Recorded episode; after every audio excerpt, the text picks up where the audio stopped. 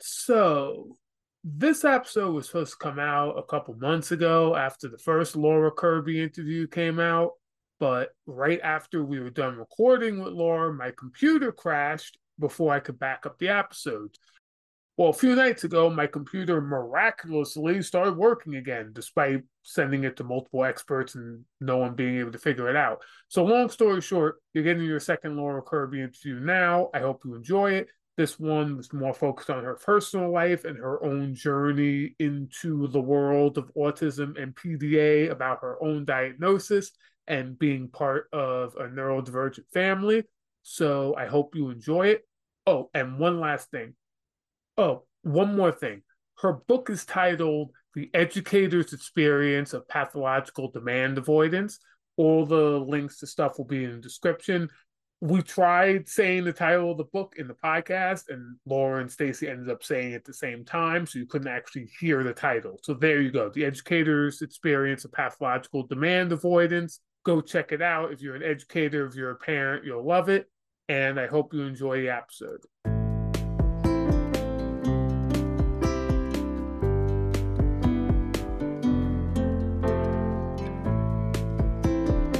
And we are live back another episode shifting the narrative on everything autism. I'm Torrin Kearns, and as usual, I'm joined by the autism sage herself, Mama Baden. How are you? I'm good. Take two. very well. We're supposed to lie and act like we do these all in one take, and I nothing know. ever I can't wrong. help myself. I can't help myself. So I am doing very well, and I'm excited to be hosting our first guest with me um, sitting in Mexico. And, and introduce our guest because on take one we didn't even do that. You just went straight into it. Oh my gosh, I'm so, I just think every, all the listeners should just vicariously see. So Laura Kerby is back, um, the author of this wonderful book on PDA for educators. And I'm excited because school's starting in the States. Laura, what about the UK? Is it, No, we've we've got about another three weeks, so that we we start again on the first of September. That's about what we have too. That's a, we start usually first week of September. It used to be like the first Thursday of September. I don't know if they still do that, but for public yeah, school, so a few weeks left, which is nice. all right. Well, I'm excited. And Torrin, you kind of had a direction you wanted this podcast to go in. So I'm going to let you take the lead before I start talking. Well, so on our first episode, we did a lot about PDA, which your that's one of your specialties. But I really wanted to get a little bit more about your journey because you mentioned some stuff mm-hmm. in the first episode that we didn't really have time to put into the first episode. Otherwise, it would be like a Joe Rogan episode, it would be three hours long. So I'd like to go into it here. So I guess my first question is what got you into this field of working, especially because you work you work a little bit with children, but you work mostly with like adolescents and secondary education, right? What got you into that particular field? Because people tend to focus on autistic children, like youngsters, and not a little bit older. So, so, so what Mm. brought you to that place? Um, so I it will- it will be 22 years in September that I first started teaching. Um, so I was in my late 20s then, and I had I'd always known I'd wanted to teach, like from when I was really young. Um, and I kind of veered off that track. I did a degree in psychology and then um left university and just kind of fell into some really like just jobs that just weren't for me at all. I didn't, they weren't really related to psychology. They were sort of sales and marketing type jobs that, you know, good, good money, but just absolutely hated it. I had no sense of purpose. I got no, no like enjoyment from my work at all.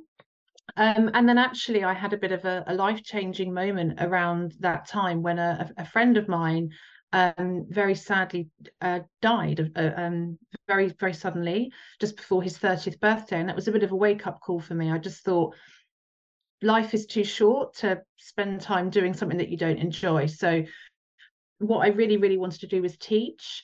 Um, so I looked at different teaching options. Obviously, going back to university, there's a there was a scheme running at the time in the UK called the Graduate Training Programme, where you could go and work in a like a mainstream school and um they would sort of train you up to be a teacher and then you'd work in that school. And then i was talking to um, a friend who worked in a local college um, but she worked in what, what we call here the supported learning department. So in that college it was mainly 16 to 19 year olds um, but they all had additional needs and they were mainly autistic adhd um, children that were in young people that were in care young people that had been out of the school system for a long time and then come back in. And she said, Laura, I think you would be perfect. Like, why don't you consider that?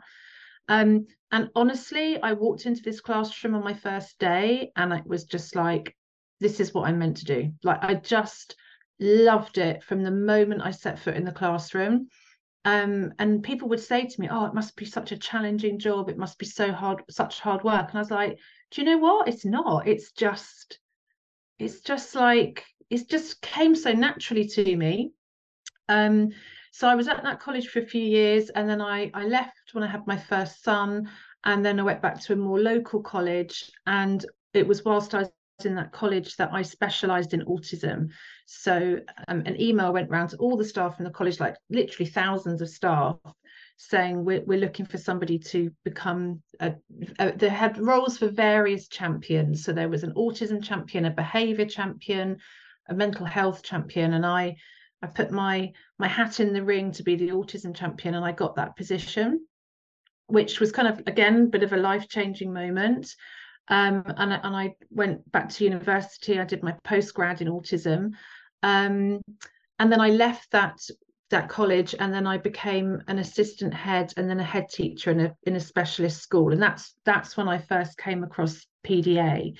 So as a teacher, I've never ever worked in a mainstream setting. I've owned I don't know if you call it mainstream in, in the States, but we we we call um a school that isn't a specialist school, we just call it mainstream. Um, I've never ever worked in a mainstream setting. I've only ever worked in specialist settings. Um, and of course as i mentioned in the book you know i i specialized in autism. I went off to this school um, initially as the assistant head teacher thinking i know loads about autism. I've been working in this field now for years. I've got a postgrad in autism. Um, and and as i wrote about in the book you know i then realized that there were students in my school who were not responding well at all to my tried and tested autism strategies. And and actually a lot of the stuff that I was doing was was was making things worse for both of us. Um, and then that's when I that's when I discovered PDA and and a lot of people parents particularly when they first hear about PDA or they read about PDA they describe like a light bulb moment of of realizing that you know everything that they've been told about their child is is you know it hasn't quite it's either wrong or it just hasn't quite fitted. And, and i remember um, there was one student in particular in my school um, who was amazing and and you know incredibly bright and you know could be the the the the, the the best person in the world to spend time with and work with or could be you know somebody a young person that i found incredibly challenging to be with. Um, and I just remember reading about PDA, and it was like somebody had been in my school and observed this student and had written down all their characteristics. So I left that school just over 10 years ago. Um, I I guess a lot of teachers feel like this. I found working in in even in the specialist school, but working in that education system incredibly frustrating sometimes um, I felt that it really kind of like crushed my creativity. Um, and actually, as a head teacher, um, I would have days when I barely saw any children or spoke to children. I'd be sort of stuck in my office dealing with budgets and data and or or just dealing with stuff that I didn't enjoy, like all the horrible. I'd be putting out fires everywhere and you know, thinking I haven't spoken to a kid for like two days. So I, I I left that, and that's when I set up PAST, which was originally positive autism support and training. It's now positive assessment support and training. And then five years ago, um, with a very good friend who also worked in that school, who has a very, very similar ethos to me, we set up our tutoring company for children and young people who don't go to school because they, they can't because of their anxiety. And nearly all of those young people are autistic with a PDA profile. Whenever I hear stories like that, that come that clearly come from a place of passion, I'm sure Stacy feels the same way. It sort of warms my heart because, and I don't mean to throw shade on anybody, but sometimes you'll hear professionals, sometimes parents, and I get it. And they'll talk about like their autism journey, be it themselves or somebody else, and they just sound so tired and so burnt and so negative and downcasted about the whole situation. And it just sort of kills the vibe. So it's great to hear someone who clearly loves what they do. Yeah, I, I, I do love what I do, and I'm and I am really I am very passionate about it, and I and I I have a lot of energy for what I do. I mean, people in in the UK and and I, I I, know it's the same not just in America because I speak to American parents I speak to parents in all different countries I know a lot of people have a lot of you know issues with the education systems and and I felt I had to do something about that so the the tutoring company that I set up um is it's quite unique like there's not many people in the UK that are running something like this. It is incredibly hard work. Like it is incredibly hard work. Um, but it's also I'm also so proud of it because there are children. We've we have 53 young people now in our service. So we started off with with only five um, five years ago. Um, and and the, the word that i i hear we have regular meetings and we have we have to have um what we call an annual review which is um uh, something that legally we have to run to sort of evidence that we are providing the right support to these young people and i hear the word transformative and and that is just amazing when you you talk to parents and they say you know, like five years ago, my child would not leave their bedroom, or five years ago, my child, um, you know, couldn't get dressed. Five years ago, my child, um, you know, was incredibly depressed, or their anxiety was so high that we were dealing with, you know, violent meltdowns on a regular basis. And these are now children that are excited about welcoming tutors into their home and excited about learning again. And and and i'm you know that's something that i'm really proud of that that we've you know we've we've done that. So yeah. And the other reason i i love it so much is is because i'm learning all the time from these young people. I was, I was actually talking to my my son and his girlfriend are here this evening and i was i was chatting to to my son's girlfriend before i came on to do this and i was saying that everything that I've written about in in the book is all stuff I've learned through my practice you know? Like it's all stuff that I've taught either through things that have gone well but also from things that have gone really badly wrong you know like you can learn a lot from your mistakes can't you yes. um but um someone asked me the other day they said oh, where did you learn about pda i was like from the kids I work with. Like I didn't do any courses really, or, or I mean I've read books on PDA, but it all comes from from them, which is which is a you know it's a lovely gift for them to give me. Yep. I'm with you. It's so nice to hear someone that understands what goes on in my head. I, I know, like while you were talking, especially about when you mentioned the word transformative, and that because Stacy gets a lot of those same comments, mm. and mm. she shows them to me sometimes, and it's how can I put this? It's it's so cool seeing like someone who has an effect on the world the way Stacy does when it comes to helping parents, helping kids. And once again, I apologize for gushing, but unfortunately, you don't see it as often as you'd like to see it. So it's a re- it's mm-hmm. really refreshing to get to see it somewhere somewhere else besides my my, my podcast host. Yeah. But I, I do have another question. You mentioned in the first episode we did that you believe you might be on the spectrum yourself. Yeah. What, what's your, I don't want to say journey again, because I already asked journey question, but so what's, but, but, but what brought you to the idea that you might be autistic? Because I think yeah. a lot of people be interested in that. Yeah, so my my eldest son, who's 20, no, was 20 now, he was diagnosed with ADHD when he was about 12. And when he was diagnosed, um, the, the pediatrician said to, to, to me and his dad, you know, one of you is very likely ADHD too. You know, it's a very strong kind of like family um kind of uh influence, if you like. And um James's dad looked at me and went, Well, that's you. doubt about.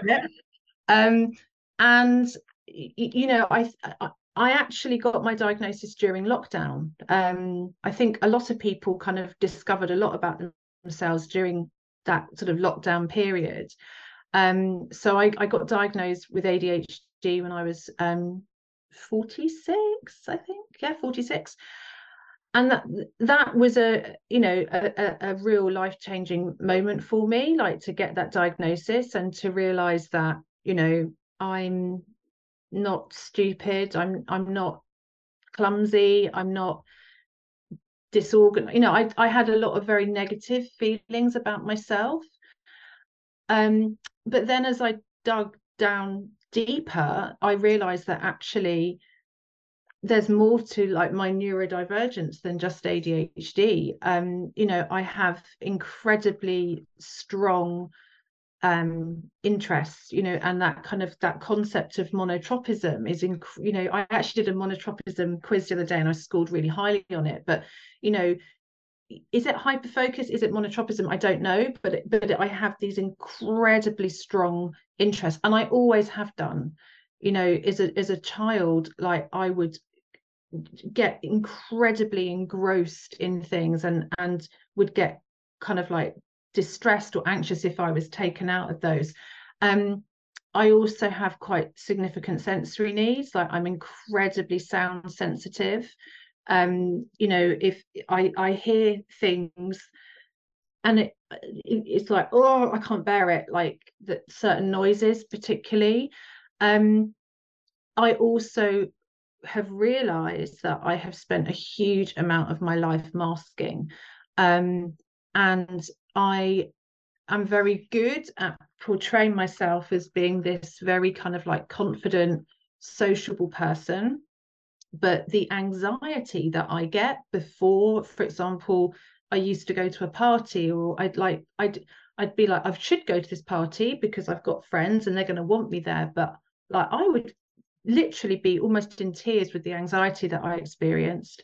Um, and again now i don't put myself through that like i got invited to a party a few months ago and i just said to my friend i'm really sorry i, I don't want to go like i don't really know anybody else there like, i would have made myself go to that party before because i'm such a people pleaser i wouldn't want to let my friend down um yeah just little things like how anxious I get about traveling, like going on. I was talking to someone today, like I find going on holiday incredibly stressful. Like, you know, going to new places, for example, I practice conversations in my head before I have them with people. I visualize things before I do things. Do you know what I mean? And it just all these puzzle pieces kept coming together. But I feel I feel really strongly actually though that um we are too um what's the word? We're too focused on compartmentalizing people's neurodivergence.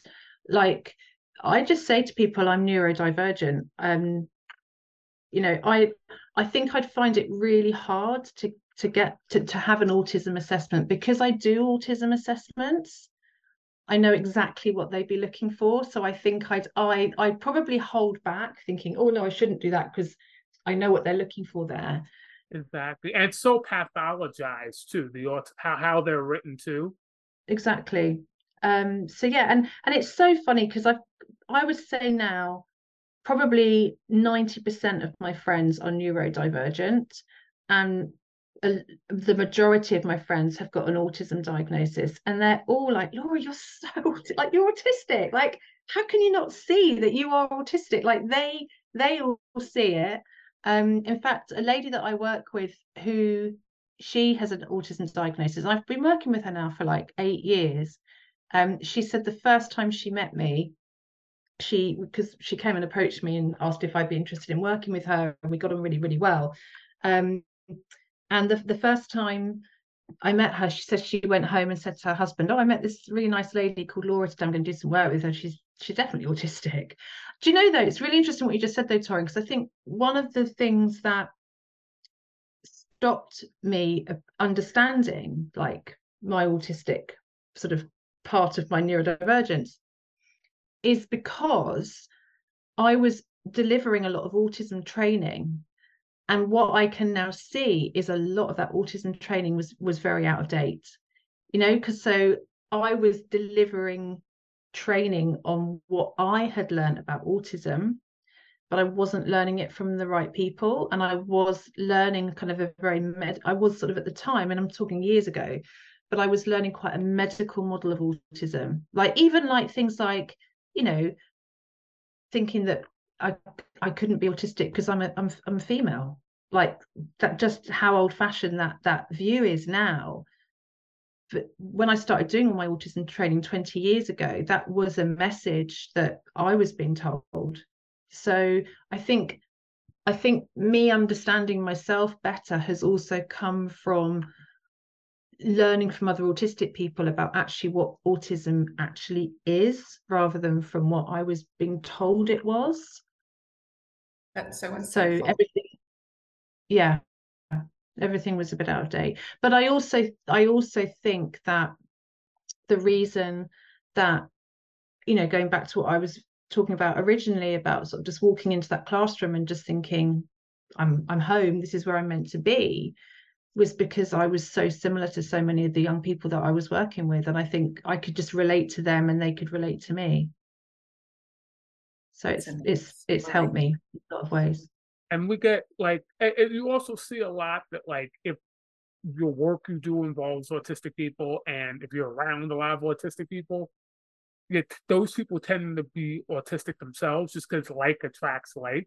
In fact, it's actually rare yeah. that Stacy isn't on the spectrum, and yet what she does is work with autistic people. Though some of our yeah. some of our listeners think you are. Like I'm getting comments where they where they're like, "Oh, it's I two know. autistic people," and I like, I feel I don't I, know whether to correct them or not because I like, I always say my parents will say that because I'll explain something when their child does something, I'm like, oh, like, don't you get it? Because I know when I do blah, blah, blah, and I don't want, and they're like, are you autistic? I'm like, no, I'm not. I'm just very in tune to my sensory system. Yeah. I'm also very stubborn. Like Stacy does not follow directions well and never has.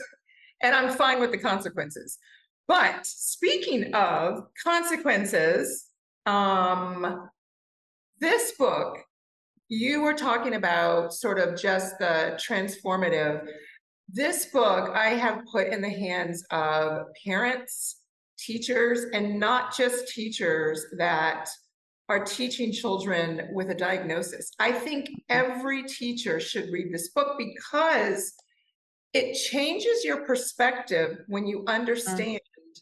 what other folks are at, how they're seeing um, things because people just don't think about it. They really don't think about mm-hmm. um, mm-hmm. those little things that are required for masking or just the subtle signs. And I, what I'm finding is it's forcing some of my educator friends to actually think about kids more, right? Whether they're autistic or not, it's mm-hmm. like, huh, wait a minute, let me dig a little bit deeper into what's going on for those of you who can't see, Stacy's holding up a copy of uh, Laura Kerby's book. The only book I brought, I brought two books to Mexico, and this was one. oh, I feel very honored. It's the educator's experience. It's the educator's experience. so we both did it. Pathological demand avoidance. Yeah, I, I'm. I'm so. That means a lot to me that you've said that because um, a few people have said that they've like actually everybody who works in education should read this book which is a you know that's that's a huge compliment but i i think whether you're a parent or whether you are a educator the approaches that we we you know that i talk about in the book are to me it's like the gold standard. Like this is what i think we should be doing when we're parenting or teaching or supporting because it's such a respectful way of being with somebody. Like as a I, I remember again going back to my time as a head teacher like there was um a boy in the school who was kind of considered one of the more challenging young people and i always got on really well with him and we went for a walk once he was having a difficult day and he said laura he said you shouldn't be a head teacher he said because you're too nice and i was like oh you know thank you but th- those those children in that school they never ever saw me mm. as a like scary authoritative mm. teacher like they would they would come and knock on my door and say can i come and sit in here because mrs so and so is being a beep you know? And i'd be like yeah my door's open come in. Why would you not be like that with mm. the children and young people that you're working with? Like why why would you not why would you how sorry how do you expect young people to respect you and treat you with you know you know in a, in a nice way if you're not doing that to them? And I I I absolutely hate it when I go into schools because I do a lot of observation work in schools and I it makes me mad when I hear adults talking to children like in a patronizing way or like in a I'm the boss, I'm the teacher, you're the child, you should do what I say. All children are going to respond badly to that approach. So all children, you know, or most children are going to respond well to the opposite. And it's the same with parenting. You know, my my children are not PDA, but I've always, you know, I've always used a really, really low demand approach. You know, like I I know that my they're quite grown up now. I don't tell them when to go to bed, but when they were younger, if I went into my son's bedroom and said, "Come on, it's late, you need to go to bed," neither of my sons were the type that were going to go, oh, okay, mum, night. They're going to like argue back and go, oh, no, I'm doing this or whatever. If I go in and say, hey, it's getting late, I don't, you know, you don't want to be too tired in the morning, it'd be tricky to get up. Do you want to, do you want me to come back in 10 minutes or should I come back in 20 minutes and turn the light out for you? They're like, oh, 20 minutes, please, mum. You know, it's, it's just a more respectful way of of, of speaking. And i and i think again you know when i'm when i'm doing uh, training on pda i always say that the the approaches that are so effective and helpful when you're supporting someone with pda are good just for those children who are very very anxious as well. Because you know again one of my sons has had a lot of problems with anxiety. Um and when he was in when he was feeling very anxious he would become more controlling. So i had to allow him to feel that he was in control because if i if i tried to take that control back his anxiety would go higher. I the word i keep hearing is you know torrin said earlier he didn't want to throw shade. I throw shade at like i'm just gotten to the point where i've been doing this for 35 years. I'm no longer just like going to coddle you as an adult like get it together or get out of the classroom. Yeah stacy um, don't give a shit I, I've just had enough. I like that. I like that. But the thing is, those your your PDA children, they are like that as well. Mm-hmm. That's the yeah. thing. Like if they think you are shit at your job, they are going to tell you you are shit at your job. The respect word is the word. I mean, I know there's all this there's all these phrases now. I think there was something called um, connection, not compliance. I'm like, oh, okay, that's what I've been doing. I didn't know there was a name for it. Now there's a fancy name for it. And it's mm-hmm. really just respecting children as human beings. And like you said, it's giving that respect and they're actually willing to take on some challenges because they know that you respect them and you're willing to um, how do i usually phrase this they have an out if they need an out. If you really are struggling to do your math, I'm going to give you an out and you let me know when you're ready, whether that's today, tomorrow, a minute. I don't really care. Right. So I think that the struggle is so many personalities of control go into the classroom and parenting yeah. cultures are about control. And I'm like, you're going to exhaust yourself. Right. Um, uh, uh, and and I'll move on to my question because I really do want to ask a couple of things.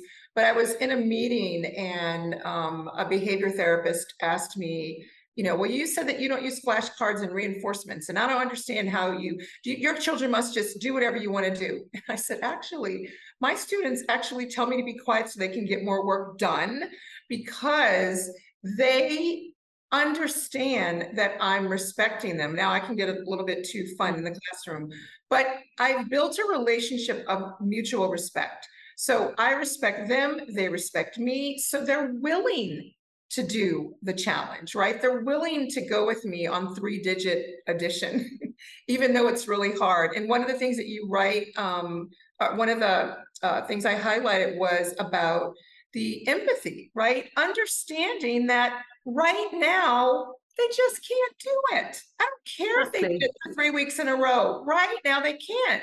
And so I think that one of the things that I, I marked with that kind of segues into this is the change, right? Like, how do we, what is the key to getting more educators, parents as well, but to to to think, huh, I need to change what I'm doing because it's really not working. like if you're yelling all the time, it's not working. Do you know, funnily enough, um, I was writing about this yesterday. I I, I have um someone that helps me with my social media and she's away this week so I'm, I'm having to do my own social media but I write all my own posts anyway but this week I, yesterday I basically wrote all my posts to, to put out for the week and I wrote one about this about you know what what are the ideal characteristics that you need to have if you if you're going to work with someone with PDA and actually going you know I, I I sadly think and I'm just going to be very very honest that there are some people that are never going to get it. You know yeah. there are some people that they are never ever ever going to change. Um and and you're right they're going to like exhaust themselves they're going to burn out they're going to end up absolutely hating their jobs. I think it's just about you know in terms of how we get that change i think it's going to be a slow change but it's about not being scared to do something different. It's about like having that confidence to think this kind of again i've written about this before it kind of goes against the grain. It's like you know and when i wrote about this before i said when you first go against the grain it feels rough and you get a few splinters and it you know it doesn't feel good but the more you go against the grain the smoother and smoother and smoother it gets and the the stuff i talk about in the book and the stuff i talk about when i'm doing pda training is not expensive. I don't talk about a single resource in that book that you have to go out and buy. There's not one thing. It's about changing your perception, it's about changing your language. And I think, you know, the my book starts with a confession that PDA used to scare me.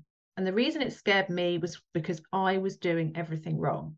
So it's about like accepting that actually this is going to be different. This is going to like feel a bit weird when you first start doing it. But the more you do it, the easier and easier it will get. And I think that will work on an individual basis. But I think systemically, more and more people will kind of realize that they can do that um, I wrote about the other day, I, I, get asked a lot, what's the best school for someone with PDA? Like, what's the best type of school? And I said, it's not a type, it's like the ethos of the school, it's the it's the nature of the school.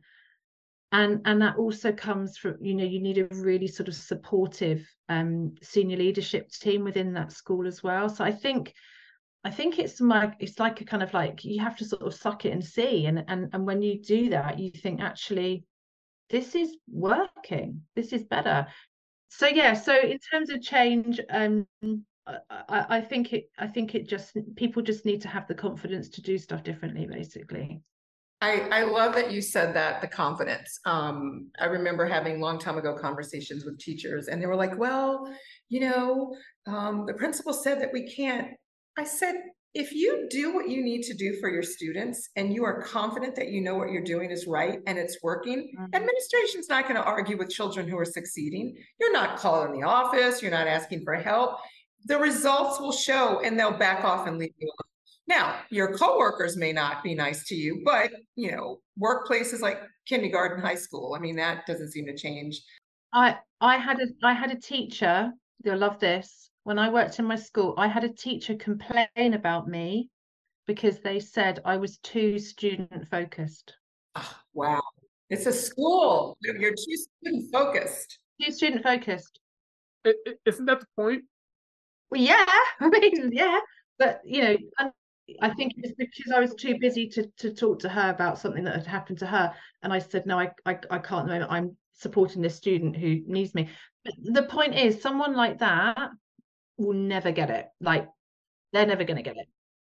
You you you are so much like Stacy. It's hilarious because Stacy once I, I I've told a story before. Stacy once told me a story when she was working at an organization with some other uh, counselors who work with autistic kids, and uh, one of the other counselors had complained, and someone had told Stacy, "Well, so and so thinks that you don't like her," and Stacy cut, cut her off and goes, "No, no, no, I don't like her."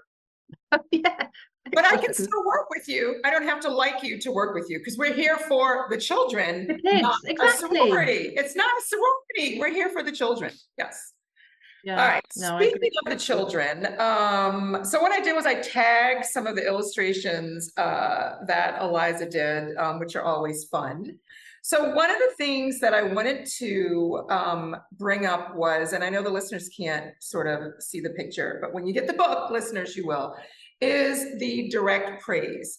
A lot of teachers and parents struggle with well, you know, I'm giving them rewards, or we have the treasure chest, or which I'm so over the treasure chest. I'm just like, there's nothing in the treasure chest that's exciting. Like, seriously, let's get over the treasure chest, right? I mean, it's not always that exciting. So, in the book, you mentioned things like praise can be painful, too much attention creates pressure. And I wanted you to talk a little bit about that. But I have to share a story of one of my new students this summer and she is this delightful little um, eight year old. And she read her word problem for math. She just went in and read it on her own, said the answer, and figured it out. And I was like, whoa. She said, stop, calm down. Said, okay. Am I not supposed to get excited? It's too much. It's too much. So I didn't. So the next time she did something, I made an adjustment and I was like, and then she's like, okay, that's better. That's better. I'm like, okay, great. Because I was excited. So my point to that story is it did not take away from me being able to be excited as a teacher. I just had to make an adjustment, right? So that she mm. was comfortable. And that's the message that I want our listeners to get. So I'd love for you to expand a little bit on that because people don't understand why praise is not something every child gravitates to. Yeah. Yeah, I mean, I, I, think I think there's there's a lot of reasons behind it. So again, one of the things I do in my training is I and I'm obviously training kind of adults, and I I I ask this as a question. I say, um, why do you think individuals with PDA might struggle with praise? And people you know come up with really good answers and then i i pick on the person that's giving me the best answer and i say that was a brilliant answer honestly i'm so impressed i can't wait to hear what you're going to say next on this training and then i say how do you feel now? and they're like like i don't want to speak anymore. So it's it's it's partly that it's like if you praise someone with pda for doing something it does set up an expectation that they're either going to do it again or they're going to even they're going to improve it. Um it also can feel really disingenuous like you know may, maybe that girl i don't know the young the young person that you're talking about but maybe to her it just wasn't a big deal. It'd be it would be a bit like if i when i met with you guys this eve well my evening your afternoon if you had said laura you know thank you so much for it's brilliant that you're here on time. You know it's amazing you're you're here on time even though the time difference thing i'd be like don't patronize me. Like i'm like an adult. I can like get myself places on time. So if as a pda if you consider yourself someone's equal. Mm. and it feels like they're kind of like talking down to you with their praise then it it feels patronizing and it can feel really disingenuous as well so i think and and then things like you know when we praise with things like you know the treasure chest the reward systems certificates they're usually pretty meaningless. Like, you know, like again, I think it's mentioned in the book, but there's a a, a, mum that I work with who said that she went in to help her son clear his his his tray out at the end of the academic year, and it was stuff full of certificates that he'd got, and the mum was like, "Wow, look at all these! Oh, why didn't you bring them home?" He was like, "They're just bits of paper." Like he didn't care. So you know, there are some children that just don't just don't care about those things. You know, the there's a, a, boy that again this is mentioned in the book the first time i said oh good boy he just looked at me and said i'm not a dog. Mm-hmm. and it was like you know he was offended that i'd mm-hmm. said good boy for that. So i also make those adjustments. So i'll i will now say things like i love that idea or i would never have thought of that. Why did you how did you come up with that idea? So it's about praising in a different way. And it's actually again it's more genuine. I think again i think that was one of the kind of habits that I'd got into, particularly working in the colleges before I kind of really understood PDA more, it was really drummed into me about praise, praise, praise, positive reinforcement, positive reinforcement.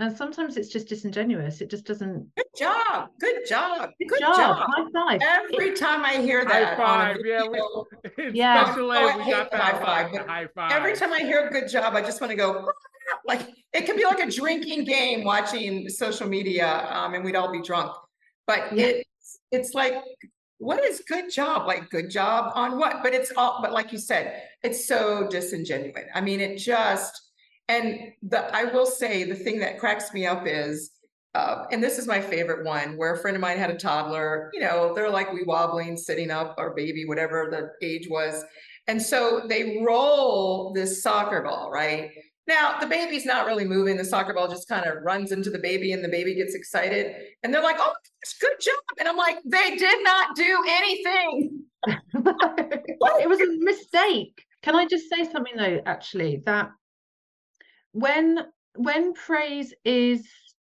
really genuine and it feels deserved, then it can be I think yeah it depends on the individual um but it has to be really like genuine and the person needs to feel like they actually deserve it.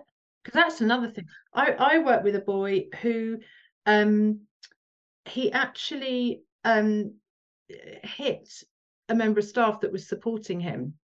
He actually hurt them quite badly.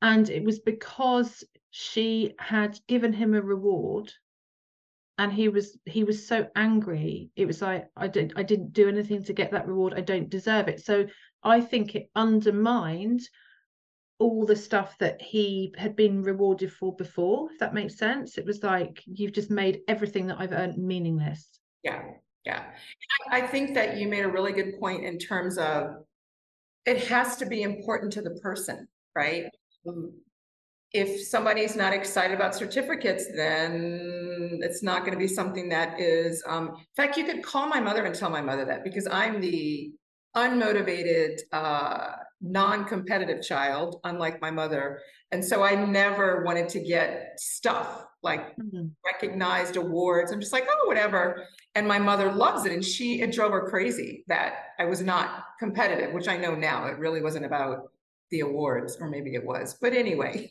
I think that people need to recognize just because you find this exciting, it doesn't mean your child is going no, to exactly. find it or your student is going to find it exciting or it's important to them. Um. My favorite phrase to parents is, you know, your kids actually have independent thinking and they don't automatically like everything that you like. I mean, they are surprised. They're like, what? I'm like, yeah, they just don't like ketchup with their fries. And it's okay.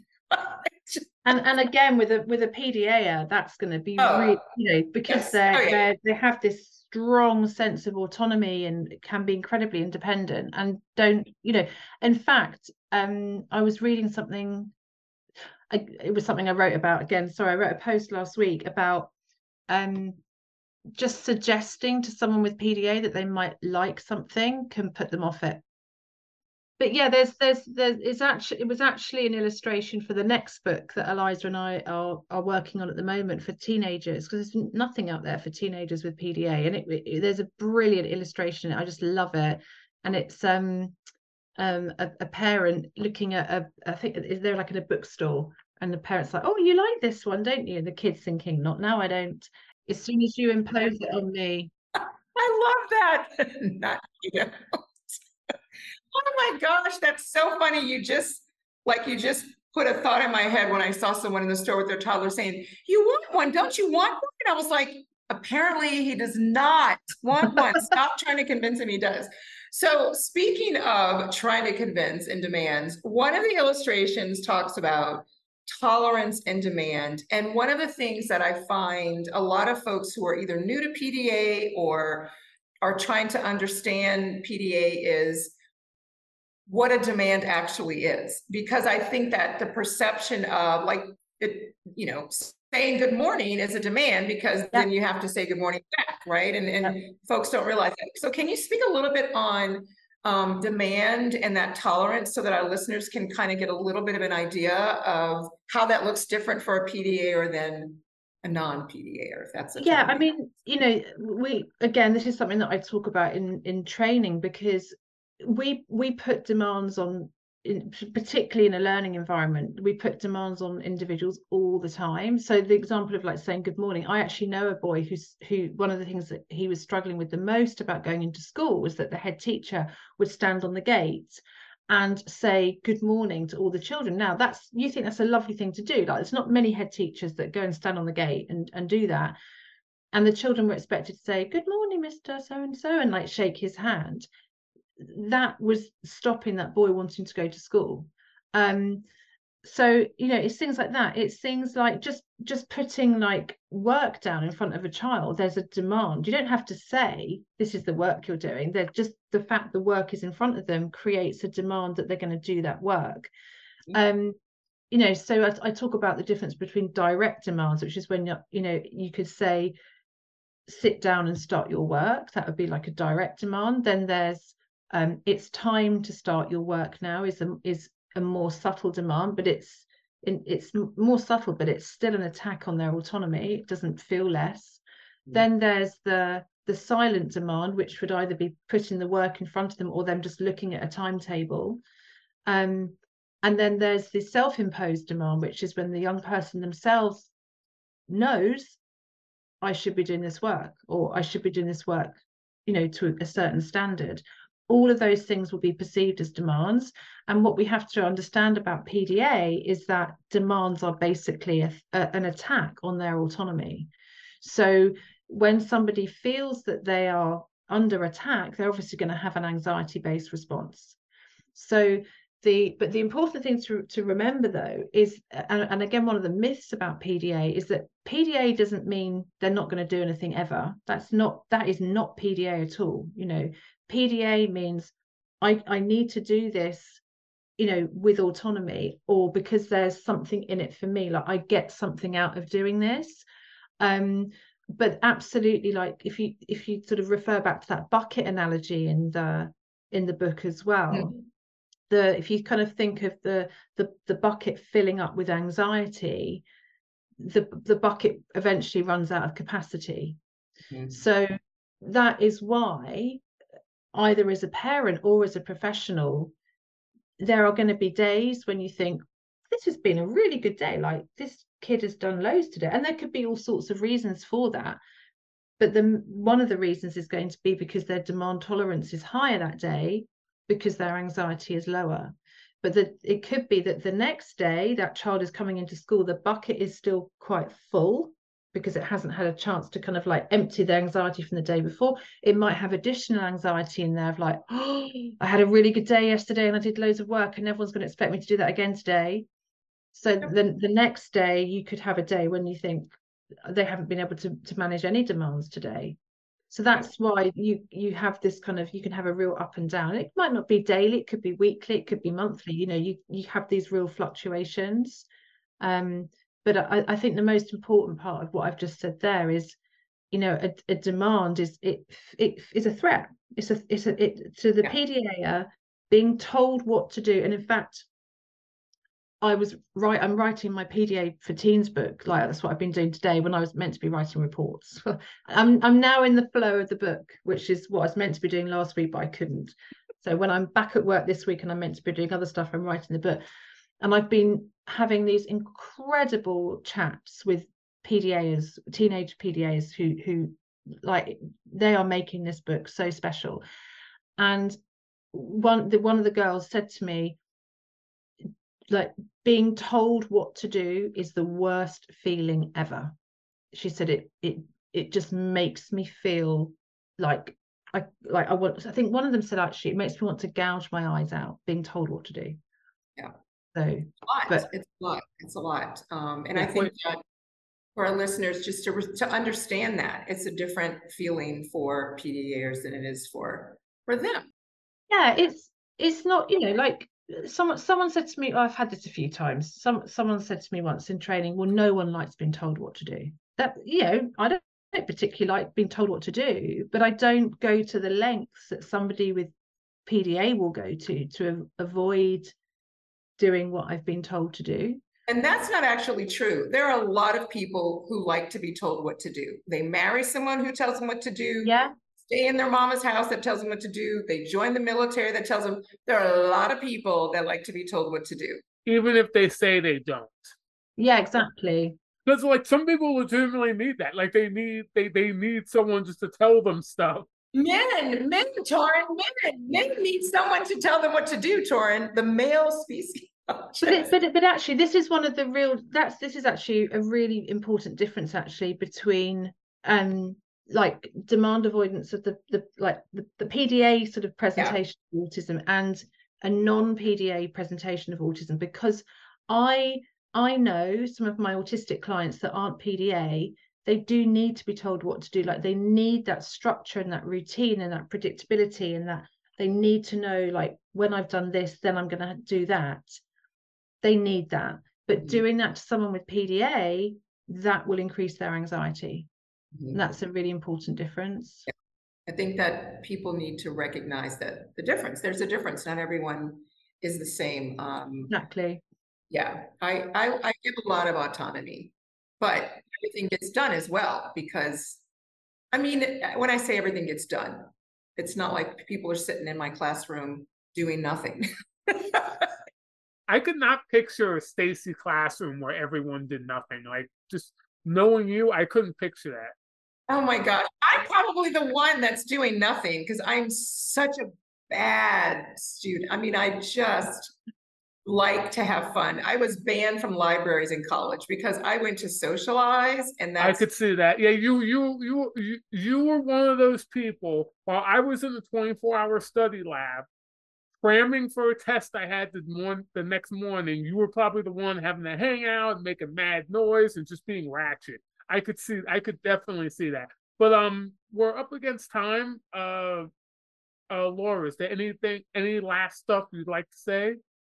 Oh, I don't know really. I mean, I just I just think um the most important thing if you're going to work with someone with PDA is be authentic. Don't don't try and be like someone else. Like don't, you know, don't kind of like think, "Oh, I'm going to try and emulate this person who I've seen is really good with young people with PDA. Just be you, like just be authentic. Like PDAers are the most authentic people you'll ever meet. Like they are like I love their way of looking at the world. Like there's no bullshit. It's like they just see things like in such a true light. And that's what they need from you as well. So yeah, just just just just be authentic and and have fun with them like i laugh so much when i'm working with my children with pda like they are hilarious like we just have so much fun um yeah i would be that teacher that people would like knock on the like look through the door and be like what is going on in this classroom it doesn't look like there's much work going on in here um and it, it, it but those young people were doing the work they were probably doing more work in that session around the kind of laughter and everything than they were doing in in in other colleagues sessions when they were sort of sitting there in silence so. i like that um, be authentic I like just be that. authentic, just be you. Yeah. Don't Mhm. try and be something else because they'll just see through it. Yeah. Oh, yeah. That's, I think the best part is there is no BS. I'm gonna No. add, one of my favorite illustrations is for folks to validate and empath Yeah. and have empathy and empathize because there's nothing more frustrating for a child, especially a teen, to have a valid feeling and everyone say, oh, no, it's not that bad.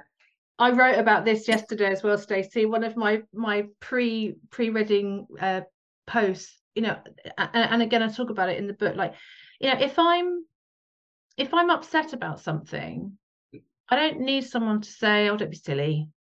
It's not that bad. You'll be all right." That doesn't validate my my emotion in any way. It makes me feel completely in, invalidated. So yeah, it's about saying, yeah, I I need someone to say, yeah, Laura, I'd be really upset if that happened to me as well. Or better still, yeah, that when when that happened to me, I was fuming, so I know how you feel. So that is true empathy. Um, y- you know, we we we have to do, and and again, that's something that's really really important. I think not just for PDAs, but for anxious children. The, the example I wrote about in this this post that I'm will put out this week was about if you've got a child that's saying they're too scared to go to a party for example, which a lot of kids, my one of my children used to get really anxious about parties, and I just say, "Oh, you'll be fine when you get there." What is that actually? What what do you actually? What you what are you helping that child with? What are you actually teaching them? You're not. when you say you're going to be fine, what I found is when people say that, it's because they're reassuring themselves. Because like you're going to be fine, as in, I need you to be fine because I'm stressed out, and if you get stressed out, I'll get more stressed out. So it almost makes me laugh when people say that now. It's an, it annoys me, but almost makes me laugh because I'm like, you, you could just communicate as an adult human that you're stressed out. You, you could just do that, but instead you're choosing to speak in this weird, like, empty platitude code that I, I don't know. And again, it's inauthentic, isn't it? Because you don't know that they're going to be okay when they get there. You're you're lying. Actually, you're not being you're not being authentic. Yes, I agree. This has been so good, Laura. Thank you. Thank you. It's lovely to see you again. Then thank you for coming on again. We'll have all the links to your stuff in the description. This was just as much fun, if not even more fun, the first episode, and it's great. And when you're done with your next book, we'll definitely have you back on again. This is it's nearly done. It's nearly done. This is the like the rough copy here that I'm working on. So yeah, no, I'd love to come back. Congratulations. Just just just let us know. Just just let us know. Send us a message and we'll we'll set it up. And Stacy, that's why we're working to Shift the narrative on everything autism. see ya.